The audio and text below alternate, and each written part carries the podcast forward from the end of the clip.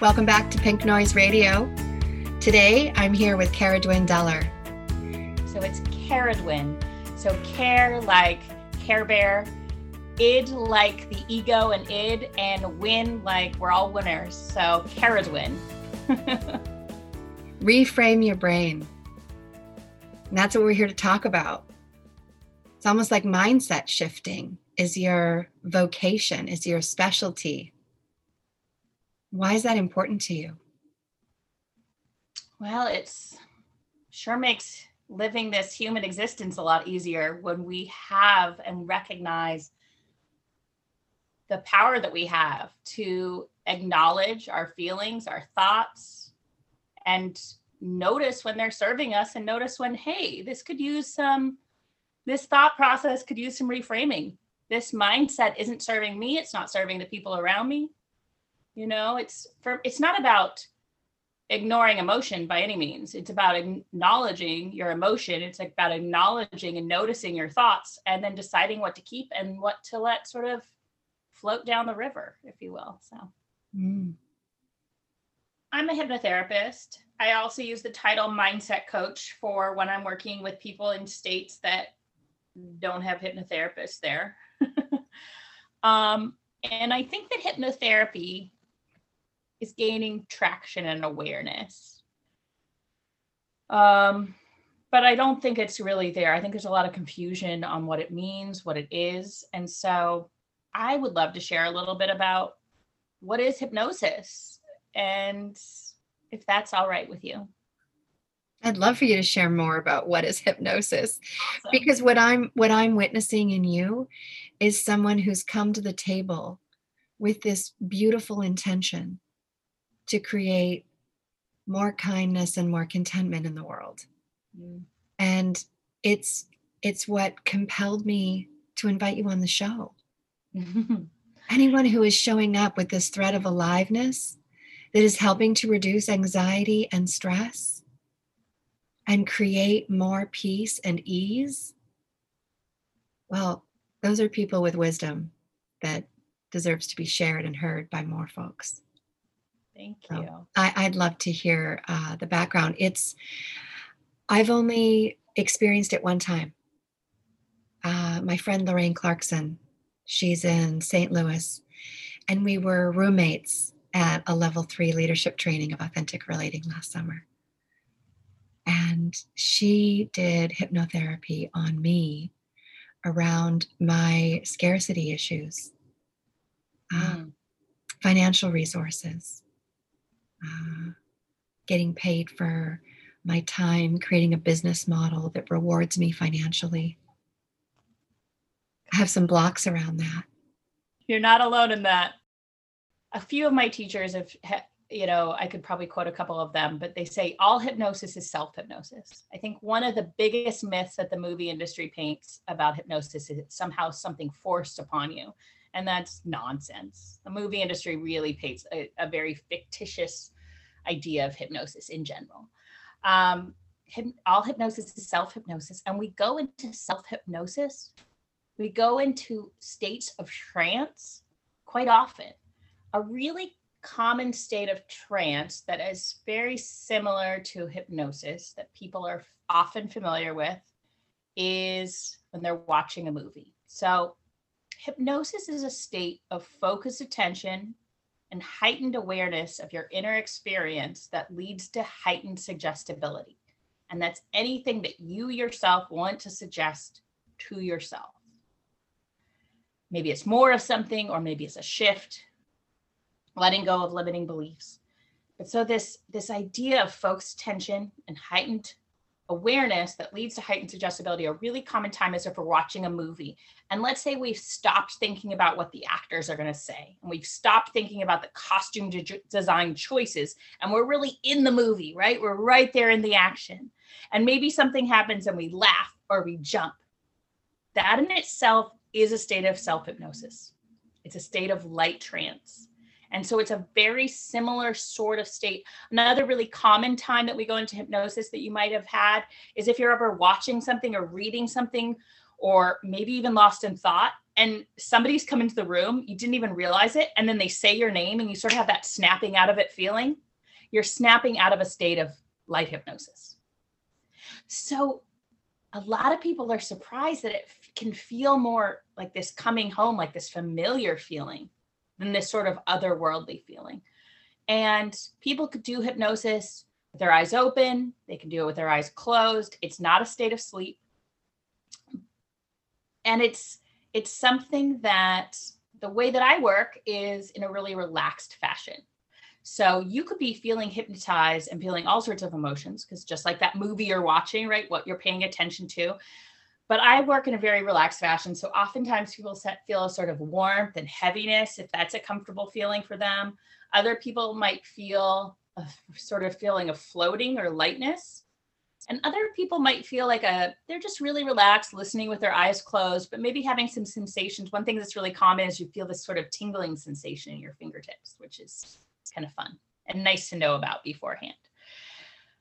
But it's this sort of quieting of the conscious mind that's, I think, the key to it. You have your conscious mind and your subconscious mind.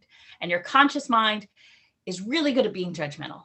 It does a lot of good for us by being judgmental. And it's also sometimes what gets in the way. So, hypnosis quiets the conscious brain enough so that we can get more messages into our subconscious and more understanding out of our subconscious. So, when I'm working with somebody we're in dialogue. We're actually talking. You might be listening at sometimes, you might be answering questions, and your conscious mind is still there. So at any time, if you want to open your eyes and turn off Zoom, you can. You're in full control the entire time. I think that's another myth about hypnosis. You're in full control the entire time. But it quiets the conscious brain enough so we can get more of that connection with our subconscious.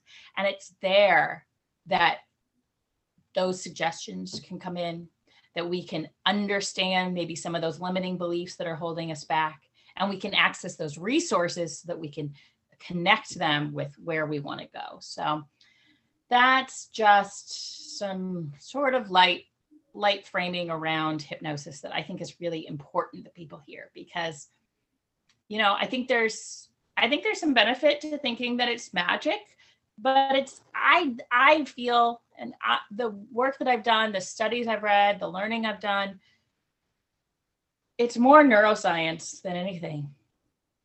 And it's giving yourself permission to go into the work with a curiosity and playfulness. It's very playful. And learning, we I teach my clients these quick, effective, and often fun techniques that they can then go and use and do their own little mini self hypnosis for a few minutes a day and actually rewire those rewire those neural pathways and create more of those changes that they want whether it's around behavior or thoughts or emotional regulation whatever it is. So i love the work. I love talking about it. And is there a, a reframe that you find you're dealing with again and again and again? Are you do you notice patterns with uh with the people you work with? I mean, it, it, the general theme is this is this is hard or I can't, right? And then you fill in the blank. I work with a lot of people who have anxiety. Um, I would say the most most of them have that worrying about the future. There's a smaller percentage that ruminate on the past, right? We're always sort of living in one point on our timeline, right? We can be in the present. That's excellent, but not always easy to happen naturally or we can live in that future negative space that what if this bad thing happens? We can live in that past negative space oh why did i say that? Or why did she do that? But there's also like these lovely spots like that past positive spot thinking back on wonderful memories we've had with others or that future positive spot which is that looking forward to something or imagining things going really well. And so you know i do a i do a, a wide variety of work with my clients and with myself um, but some of the pieces of that is noticing and learning how to notice where am i in my timeline right now? And is that where i want to be living right? Is that where i want my mental space to be living? So i think often it's about acknowledging and noticing our thoughts. And there are some people out there who are they have that voice in the head right? It's like a radio show playing all of the time. And then there's a lot of people who kind of feel like that feels like a metaphor, the voice in their head, and it's more of a sensation or feeling. And so it, I think it takes a little bit of understanding of how to bring up to conscious awareness what is it that we're really thinking right now? What is the story we're telling ourselves? What are we believing? So that we can then say, is this true? Or do I want to keep this around? Or do I want to step into a new reframe? Um, you know, the the new year, January is a time for a lot of people to reassess kind of where they've been, where they want to be. I think New Year's resolutions maybe are losing a little bit of popularity. Um, but I've noticed also the that sort of word of the year has become more of a theme the last couple couple years, which I think is neat. I do a word of the week because I don't know where I'm going to be mentally and emotionally a month from now, two months from now. So I do a word of the week, which I'm I'm playing with this year. But um, those are some themes. Those are some themes. What's your word of the week right now? Delight. Mm. what inspires your word of the week? Well, I do a little practice. I do a little self hypnosis and centering, and then checking in with the words that come to mind. If it if it resonates, if it feels good, if it brings me like some like that yes feeling, that forward movement, or if it's like that feels like a should, and then I let that that word thought kind of float on. And but I I uh, delight's actually been my word of the week for two weeks now. I'm totally giving myself permission to to replicate the word of the week Uh because uh, it's a lot of fun. I uh, I've definitely used it for things that I'm like, oh, I got to do this, and it's like, what if somebody was delighted to do this, right? What if somebody was able to like plop into a life where like this was their task that they had to do right now, and that was delightful for them? How would I be in this moment? How would I see this through new eyes? And that's really fun. I'm so glad you gave me an example of how you use your word of the week because that was the question that was showing up for me is so you name this word and then what do you do with it like how do you dance with that word throughout the week? And you just gave me a perfect example of when you feel resistance in a situation and you use the word to pivot to flip well to reframe reframe your brain around it. That's right. That's right. Yeah. What tools in your toolbox do you use to create more awareness of what you want to notice? Like that seems to be step one. Step one is notice what it is you're thinking and then decide if it serves you, etc. Mm-hmm. And that first thing is to like slow down enough yeah. to, to listen. And what are some of the ways that you have tapped into that? Well, I think sometimes it's listening, sometimes it's feeling, right? I, the work I do with my clients uh, is work I do with myself, right? Um, sometimes it's checking in and being like, wow, wow, my shoulders are barking at me right now. What are they really trying to say? And like you said, it's it's getting a little bit quiet. It's taking a minute. I love screens. I love audiobooks and Kindle apps, and I'm on my phone a, a lot more than maybe I will be in the future. but uh, you know, it's it's interesting taking that moment to just pause and say, you know, what is it? What's happening for me right now? I think my biggest, the biggest question that I ask myself lately when I feel like I'm in a place of struggle that doesn't feel, it doesn't feel appropriate right? Because this isn't about just feeling good all the time. It's not about like, oh, I just need to be this happy, positive person all the time. I used to believe in that years ago. I thought that was like what the goal was of being human. But, and I could go into that a little bit more. But to answer your question first, the question I ask myself again and again and again is what am I believing right now? What am I believing right now? And it might be that I'm believing that somebody out there is going to see this Instagram post and they're going to find something wrong about it. Okay, I'm believing right that right now. Okay. That is what I was believing in that moment. well, what else could be true? Right? What else could be true? Well, somebody could see this Instagram post and really love it, and it could really make their day. Or somebody could see this Instagram post and be like, whatever. cool. There's Carradwin. And that's okay.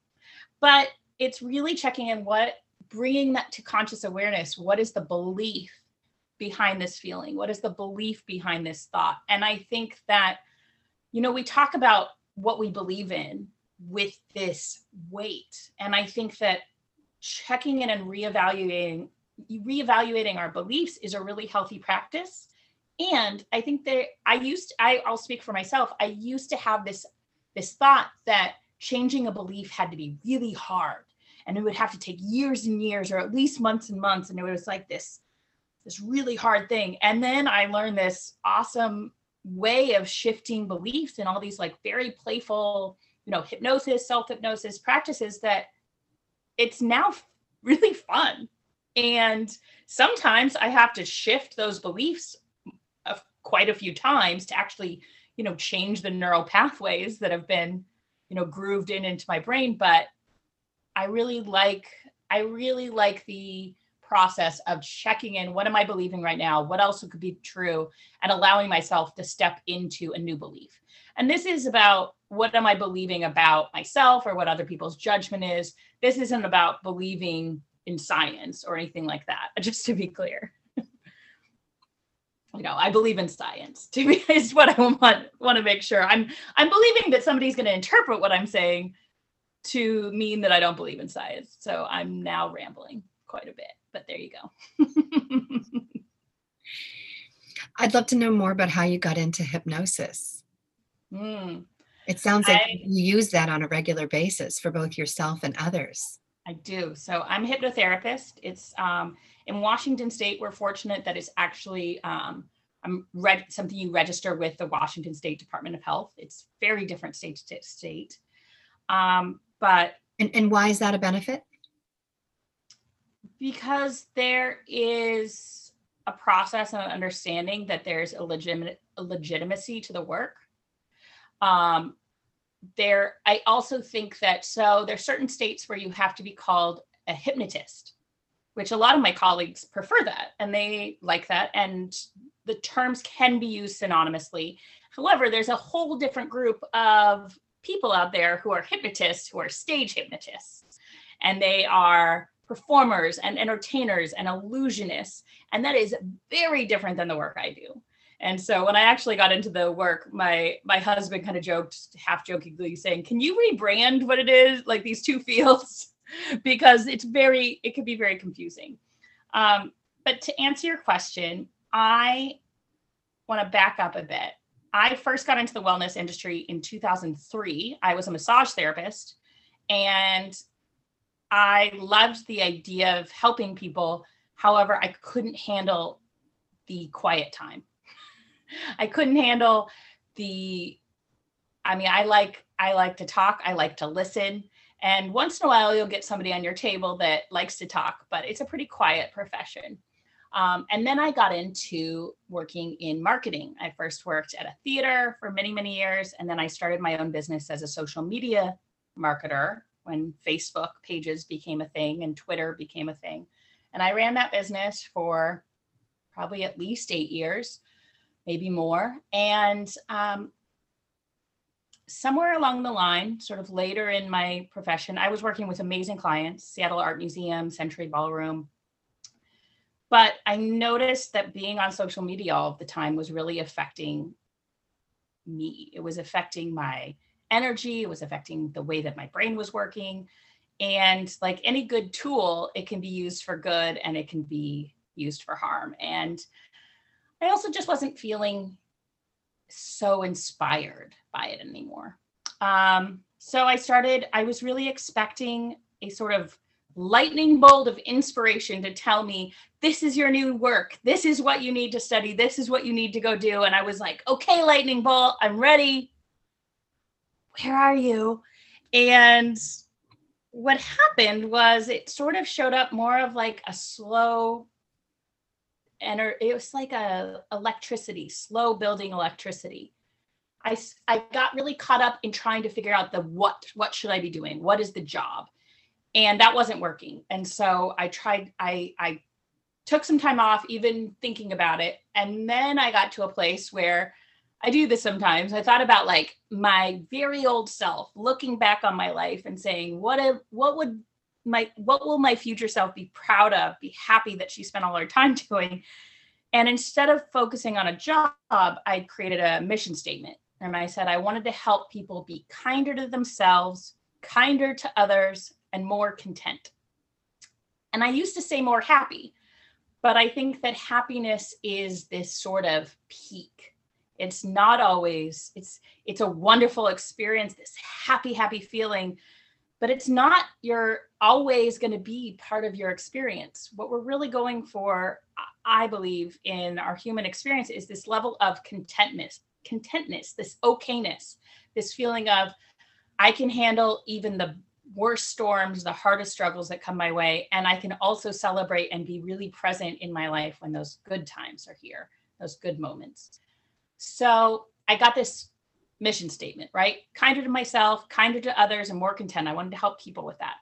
And then I started just looking with a sort of curiosity of what are people doing out there that that fills that that that echoes that and so i looked at i talked to therapists i talked to psychotherapists i talked to coaches. And around that time a friend of mine had posted on facebook they were looking for a hypnotherapist.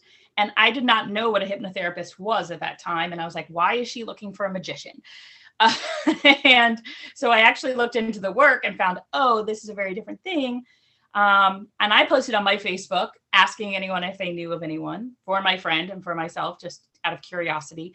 And a friend of mine from college knew somebody in Seattle who's a very, uh, very popular, very uh, effective, awesome hypnotherapist. And so she was willing to do an informational interview with me.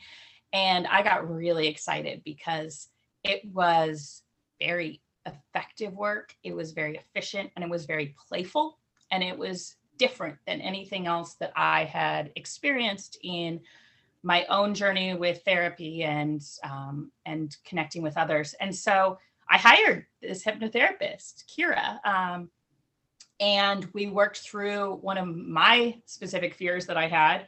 And I went from having a whole bunch of fear around driving to the point that I was canceling plans that involved getting in my car and driving for 10 minutes because of that fear. I went from that to driving multiple road trips that summer and enjoying it and actually saying, no, I'll take the next stretch to my husband because I was enjoying the process of driving.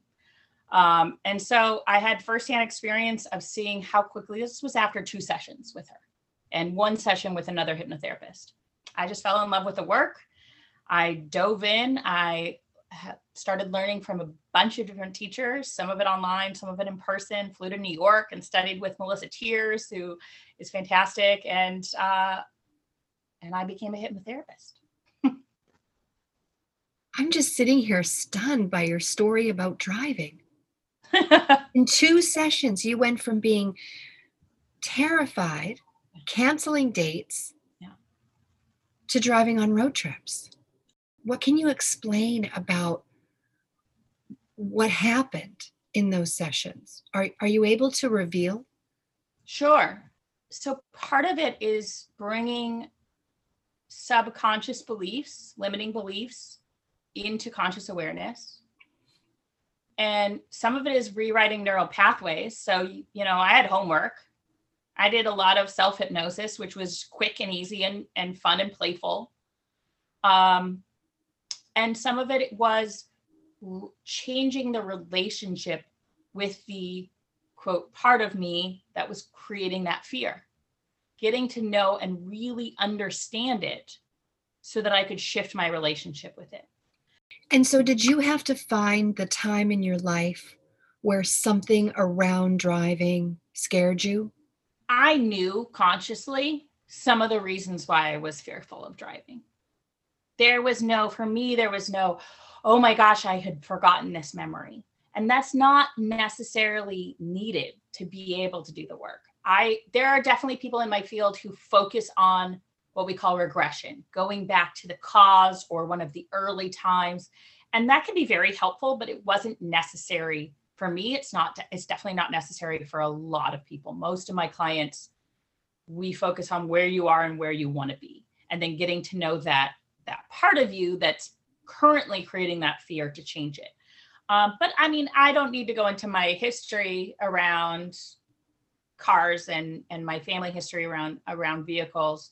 Um, I already knew that part was there, but what I did get to know was like, what did that younger me start believing back then? I want to be really clear. The work doesn't always need to do the regression work, to do the what happened, what is the memory. Sometimes that sub, our subconscious hands it to us and says, you need to look at this, that shines a spotlight on it. And we can handle that in a really careful and kind and sweet way. But it, I think that a lot of times people are fearful that they have to come up with something that they're not aware of or they don't want to go back into. And I think one of the things that sets me apart from um, some other practitioners out there is that that's not where the heart of the work that I do lives. Um, but sometimes it's sometimes it's necessary, right? I live I've worked with people with fears of spiders that they had they sort of lightly remembered a thing that happened when they were five, but it came up in a session. We handled it and we dealt with it, and they felt safe the entire time. For me, the work around driving and my particular fear, my story, the heart of that was changing the relationship with the part that was creating that fear and understanding what was underneath that behavior, that emotional response, what its positive intent was. So we can get down underneath the layers. Okay, it's like, oh, I'm having this fear. Well, when you have this fear, what does that do for you? when you have that experience, what's underneath that? And that's where uh, that's where the juicy stuff is. You know, the work I do is called, you know, parts work, parts therapy.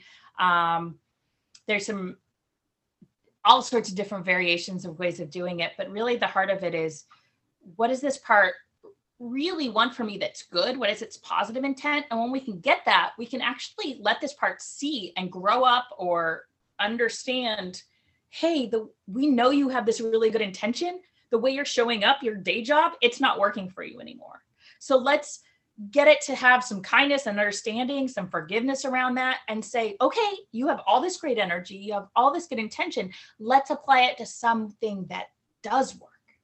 So I was able to take that fear give it some love instead of stacking a negative emotion on top of a negative emotion give it some love and understanding let it know hey buddy this isn't working anymore let's find something that does and i realized like i was actually be able to be more present more aware of my surroundings when i'm driving and enjoy it and it's in that peacefulness that i was able to actually feel more safe the fear wasn't giving me that feeling of safety even though our our brains think sometimes that does. The fear wasn't giving me safety, it was giving me the opposite of that feeling of safety. But being able to be present and aware and kind to myself and to tap into resources, right? That's another thing that that I did with on the client side and then that I do with my clients is what do you already have in maybe an area that has nothing to do with this that you can call in? Maybe it's that courage or that feeling of just like, I got this, this is no problem, that you can call in and we can come up with some really fun ways that work to call that back, whether it's through visualization or kinesthetically, so that our body can remember what it feels like and we can kind of copy and paste that feeling into the scenarios that we want it. Mm, I love that calling on your other resources. Yeah. It's almost like when you're when you're in a place where you know you use the word fear right like so there's this block that comes up and when we remind ourselves what we're capable of in a different area we can maybe create some self appreciation right? Kind of oh look at what you did over here. How'd you get that done? What did what did you use to to to take that powerful path? Exactly. And i can see you're already seeing how this can apply to like the tasks that we do the way we show up you know that whatever that block is of that that thing on our to-do list that we know maybe might only take us 15 20 minutes but we have all this resistance around is being able to say what part of me where's there somewhere else where i feel resourceful where i feel excited or maybe maybe excited is a stretch but i feel like this is uh, this is completely doable. Being able to patch that in. There's there's things like color breathing that allows those of us that can do some you know light visualization there's anchoring. You hear that term a lot which is about creating a physical anchor like pinching your finger and thumb together calling that back in. When we go into these resourceful memories these positive memories this maybe it's a place of confidence or peacefulness or whatever it is that you're looking for when we go into that in hypnosis we can anchor it in with a physicality or a visualization and then we can copy and paste that at a future moment and say okay now i'm in that moment and i'm seeing that task on my screen and i'm there's that color or there's that finger and thumb and i'm feeling that resourcefulness or i'm feeling that confidence. It's awesome. I i i love this work. I love i mean i use it every day myself. And so it's really it's really joyful and fun to be able to to share it with others too. I'm curious about this mission that you created for yourself. Um, when you said you were looking for that lightning bolt answer of what is my what? What am I here to do? I heard you say that you thought about what is the experience that you want to be responsible for, right? You you mentioned even like on your deathbed, reflecting back, what mark do you want to have left? And this idea of being kinder you know, how can I be kinder to myself? How can I be kinder to others? How can I create more contentment? How can I help others create more contentment? And when you talked about that, you brought something up about happy that you mm. used to think it was about being happy. And you decided that the more important goal, if there is a goal or objective, is to replace happy with contentment. And I know from our past conversation that there's a really good reason why. And I wonder if you'd share that here. Absolutely. Well, happiness, in my experience, is a peak. There's this sort of mountain like shape, right? This peak of happiness. And when you have these sort of peaks, there's these these ramps up, which can be really good, feeling good, but there's often ramps down. And it's sort of this like this Disneyland feeling. Like if I was at Disneyland, like this idea of like being in this like Disneyland, okay, I like Disneyland, but this Disneyland vibe, right, all the time, it's not really sustainable. And I do think that like we enjoy the experience of happiness because of contrast. We don't need, you know, there's this sort of um push to being like positive all of the time. And i i really don't think feeling happiness all of the time is what the human experience is designed for. I don't think that's how we work as human beings. I think contentment is more of a plateau is this lovely high plateau which you're able to see what's good around you. You're able to feel hope hopefulness. You're able to experience what is and notice those feelings of gratitude. And even on those really, really terrible days, those days where it seems like everything around you is outside of your control and it's going wrong, you might not feel, you definitely aren't going to be feeling happy. And you might not feel what identifies as contentment, but there's this okayness, this I am in my core, I am okay. And I think that that is more of the goal since I kind of reevaluated that or reframed sort of my goal of happiness, I've also kind of discovered this idea that I think maybe it's culturally we have this sort of message that we're always supposed to be happy. We're always supposed to be in this great mood. and I think a lot of um, a lot of consumerism is based on that, right? You marketing works if it's like I'm going to create a hole for you so that you can buy this thing and fill it up, right? So that's beneficial culturally to these to all the organizations that are trying to sell something.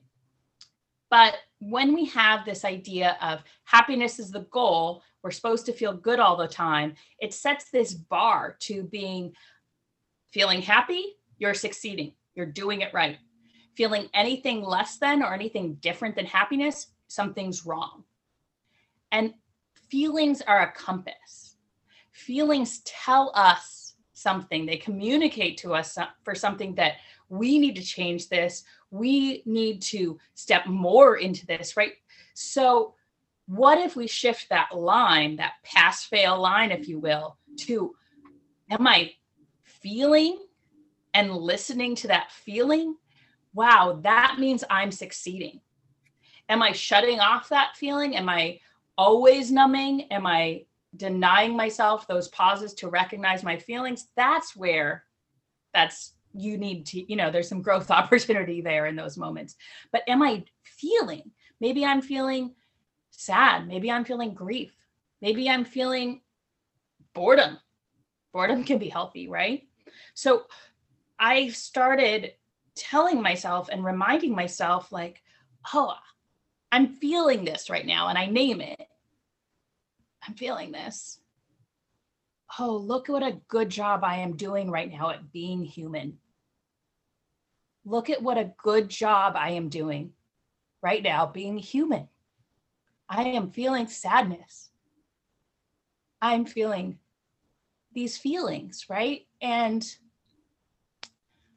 that permission of giving yourself credit and and and saying good job when you're having those really unfun feelings. They're not fun when you're having those unfun feelings and you can still say, Good job, I'm doing a good job at being human, like, oh, that's been a huge game changer for me. That's been huge. So, yeah. I notice I, I have some emotions just hearing that. Like, I feel so touched. I feel so touched by that gesture. It feels really graceful and compassionate to yourself. Yeah. What a good job I'm doing at being human Yeah. when you talked about the differences between happiness and contentment, I got this visual of just how unattainable the happiness scale is. When you said anything less than that, according to advertisers, is like a you're doing it wrong. And changing that pass fail line. I love that language, Kara Dwynne. I love it. That sounds so helpful, like almost as if I can feel liberated from the pressure. And something to reveal something about my past. I grew up in Victoria, BC, and my parents took my sister and I to a church on Sundays up until the age where um, a part time job in high school, or I was playing sports and we had team games on Sundays. So until other things in life took a priority, this is what we did. The mantra that was told every day, every every Sunday, the beginning of the opening prayer. The most important thing in life is to be happy. When you are happy, you make others happy. Mm. And I believed it. I owned that statement. I owned the shit out of that statement. I've gone through the rest of my life believing that the most important thing in life is to be happy.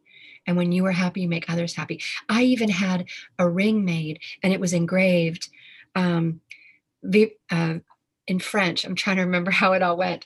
Oh, mm-hmm. um, Vivre la vie avec amour, which was live life with love because the mantra of the church was LLL, stood for Live Life Lovingly. So there were these beautiful messages that came out of my Sunday school experience. But I put happiness as the, the top of the tier, and any other emotions were almost unacceptable. Mm. and it took me until this fall, October, at a leadership retreat in Denmark, where I had a bit of a um, emotional breakdown for the first time. Like, mm, I don't want to say ever, but maybe as an adult, like I'm in a crisis mode and I need some support. And one of the conversations that came out of that was, what happens when you're sad, Sherry? Mm. Can you hmm. remember a time when you were sad? Were you were you comforted? Was it okay? And what I found was that it felt alone, it felt isolating, it felt scary, and it felt unsafe. That being sad was not okay for me. And it, it, it felt like a very alone place. And so um, a, a lot of healing has happened since that experience in October. That was, I mean, just three months ago. But this being with all of your emotions without making them wrong. Like, why am I just learning that at 50? Because right now is the perfect time for you to learn it.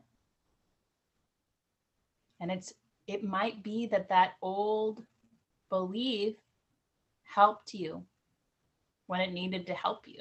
And maybe this new belief is what you need right now. I think that your ring was different though. You didn't say happy, you said love.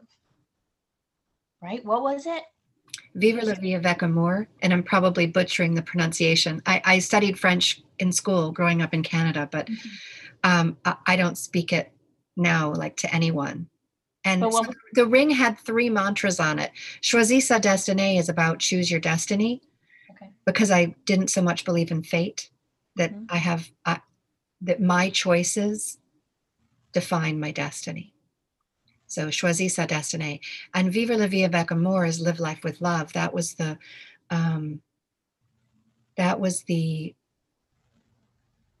translation of live life lovingly. And the piece I failed to mention, which was actually the opening sentiment on the ring, was it's happiness that matters. Uh, and I'm forgetting how to say that in French right now. Yeah, I'm not knocking happiness, just to no. be clear. I really like happiness. I would like, I love happiness. it's just, it doesn't serve us to think this pass fail relationship with happiness and then every other feeling isn't that isn't happiness is somehow failure. That just doesn't, it hasn't worked for me. so adding that love, right? Like live, like love is that key. The grief that we have when we lose someone from our life, whether it's physically or connectively, like that's a symbol of that love. There's nothing wrong with it. You know, all of these feelings are a compass. One of the I just want to share this. One of the simplest things that we can do when we're just wrestling sometimes with this idea of like, how could I be more, you know, comfortable with being uncomfortable or more accepting of these, what I call unfun feelings or whatever you want to call them. It's just naming them. And you've probably done, you probably do this a lot, but just saying, what am I feeling right now? and sometimes it's kinesthetic right i'm feeling this feeling in my where is it what does it feel like what's the texture but sometimes it's just naming it and i forget who it was maybe it was brene brown talking with one of her guests but somebody said that there was a study done where they asked people to name the emotions they feel. And people could like name like five to seven emotions. And that's it. And then we actually have a very rich at least, at least in the english language we have a very rich lexicon of feeling words of words to describe our feelings. But i i look at this feelings wheel that i'll have to i'll have to look up who created this originally but i look at this feelings wheel and i will look at these feeling words and look them up on the diction in the dictionary because i'm like what does that actually mean what's the difference between this one and that one And so part of it is just naming your emotions. And if you only have five to seven words for that, that's fine. Just name them. But I think there's something really fun. I mean, I like this work, but I think there's something really fun of diving in and, and exploring and expanding our vocabulary around feeling so we can notice what we're feeling. And there is there is science there are studies behind it that's just the process of acknowledging and naming your feelings helps them pass through us faster right? It's not about saying well i've just got to be in this feeling forever. No let them up out and through right? I uh, when i'm having those hard feelings right it's hard for me to access you know all the tools that i could talk about when i'm feeling good. But i notice okay name it. Okay where is it? And this idea of doing a good job being human and i'm letting it up out and through it gives it permission to flow. It's not stagnant right? We aren't these pools of water growing you know mold and whatever grows in ponds. We're these rivers right? So letting them up out and through is is very it's very uh, nurturing and helpful for me in those moments one of my favorite spiritual advisors is Heather Fantine, and um, I hear her voice in my head when I listen to you say that. Uh, as she says, the only way out is through. Mm. Yeah. And I'm hearing that resonating in what you're saying. It's um, like integrating shadow work and our, our dark side we have to name it, know it, be with it. But it's the embracing the thing that we might otherwise suppress. We suppress it because we label it as bad instead of what you're saying, which is feelings are just information. And with that information, we get to decide what to do next. And I think it's important to keep in mind that, like, it's a process, it's an experience. I don't think there's going to be a day that I reach in my lifetime where I'm like, locked it in, I'm done, figured it out, totally at peace with having all the unfun feelings and the fun ones. Like it's it it sucks to not feel great. it sucks to it's painful.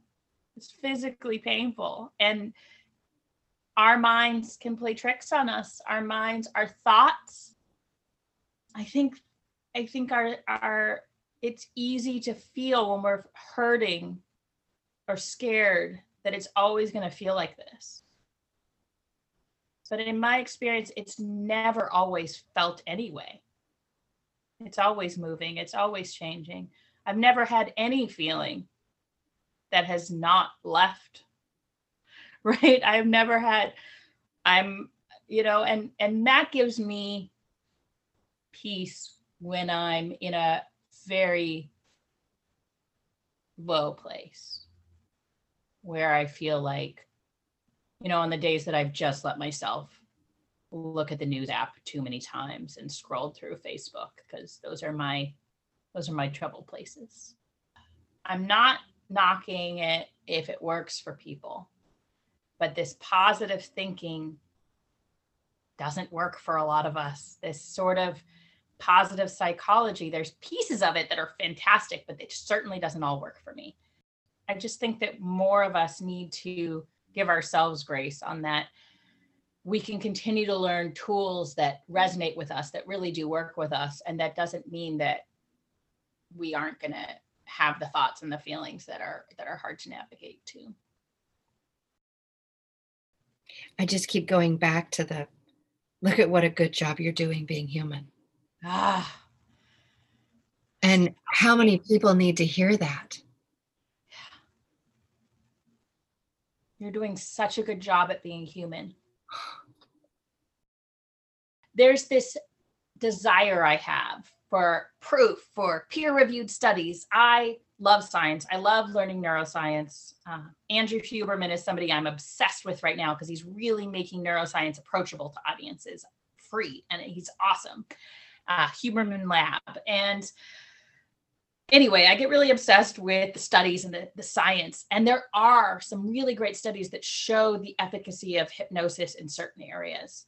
But we don't have all the capability of showing proof of and showing the detail of why everything works. There's some things, but not everything.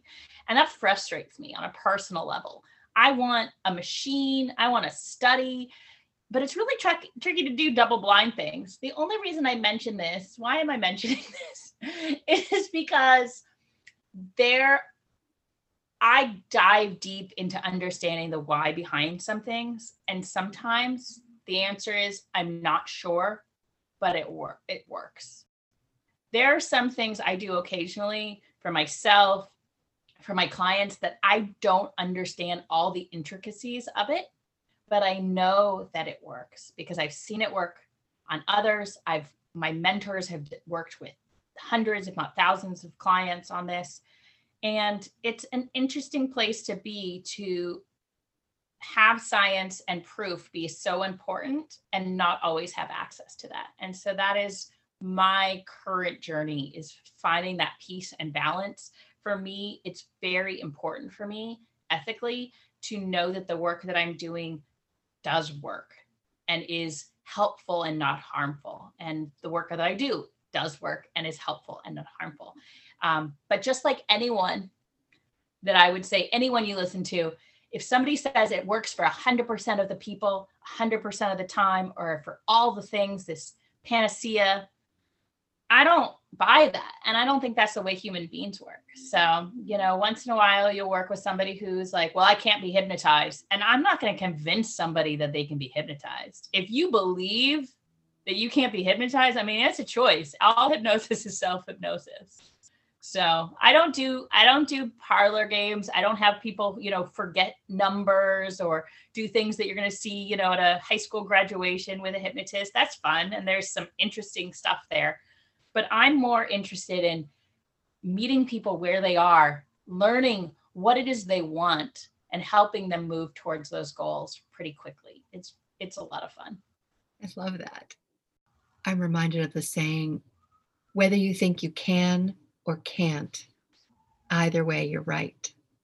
I mean, I think there's so much truth in that, right? We don't need to get into it too deeply, but I think there's some problematic issues with people who completely put all their trust and efforts into manifesting and take no personal credit. Right? We have to do the work. We have to show up. We have to adjust and choose behaviors that help us get places. We have to ask, we have to show up with beginner's mind or curiosity when we can. And sometimes we're lucky, and sometimes we're fortunate, and sometimes we're privileged. But I think that one of the biggest things that get in our way, if we have our basic needs covered, our food, our shelter, our feelings of essence of safety, one of the biggest things that gets in our way is our own mind and what we are telling ourselves, what we are believing. And checking in, noticing, pausing, and saying, What am I believing right now? What am I thinking? What story am I making up of how this will go? Right? If I spent all night last night and all morning being like, I'm gonna say I'm a lot. I'm gonna I'm gonna look weird from these angles. I'm gonna I really don't know how to be on a podcast, so I'm probably gonna mess it up. I a hundred percent would I'd be showing up a lot less authentically at least. So what did you tell yourself instead? How Sherry does at creating a wonderful space for people to show up how they are, who they are, and what a joy it is. What a delight it is that I get to have this time with this wonderful human. And how fun will it be when I can look back on this a year from now or two years from now and say, oh, yeah, that was my first podcast that I was ever on. And I did a good job at being human.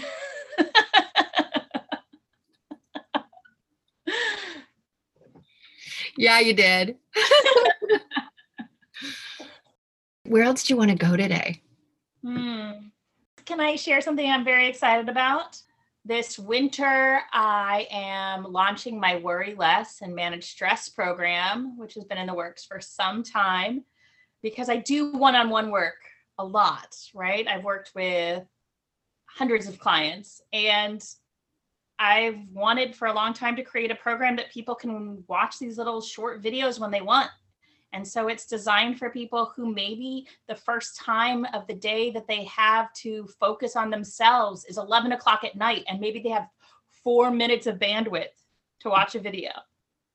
Or maybe it's just for the people who are not really wanting or ready for one on one work, but they want to learn some techniques and tools to help shift their mindset and their beliefs. And, and I mean, really, the title is very transparent help people worry less have less anxious thoughts unhelpful anxious thoughts and and manage stress because stress is just a part of the human experience but it can get overactivated very easily. And so there's so many techniques we can do through our body through our breath through our visualization. So it's a little bit of self hypnosis it's a little bit of mindset moments and i'm just really excited and it's to be affordable because people need this right now yeah. Well, I'll be happy to put a link to your work in the show notes yeah, to make you. sure that any of our listeners who are curious can um, get in touch with you directly.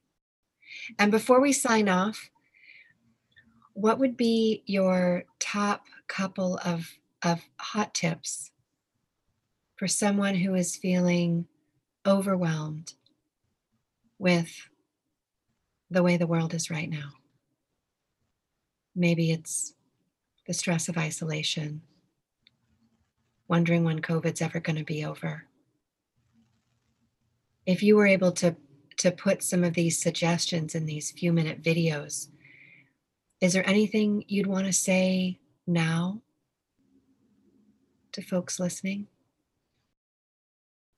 One of the most powerful things we have control of is our attention and our breathing. And there's these tiny liminal moments that we hit throughout our day. Maybe we're waiting for our a web page to come to view or hitting send on something. It's just these tiny little moments. And I use those to breathe. And letting your exhale be longer than your inhale is a great way of sending a message to your body that you are safe. In this moment you are safe. And so you know there's there's a lot of different breathing techniques out there but just allowing yourself to just breathe in breathe out. Some people like a count of four eight. Some people like three six. I don't really sometimes the numbers are helpful but just letting your exhale be longer than your inhale can be a really great way I hold my breath all the time. And so when I check in and just say, oh, I'm breathing, that's really, it shifts.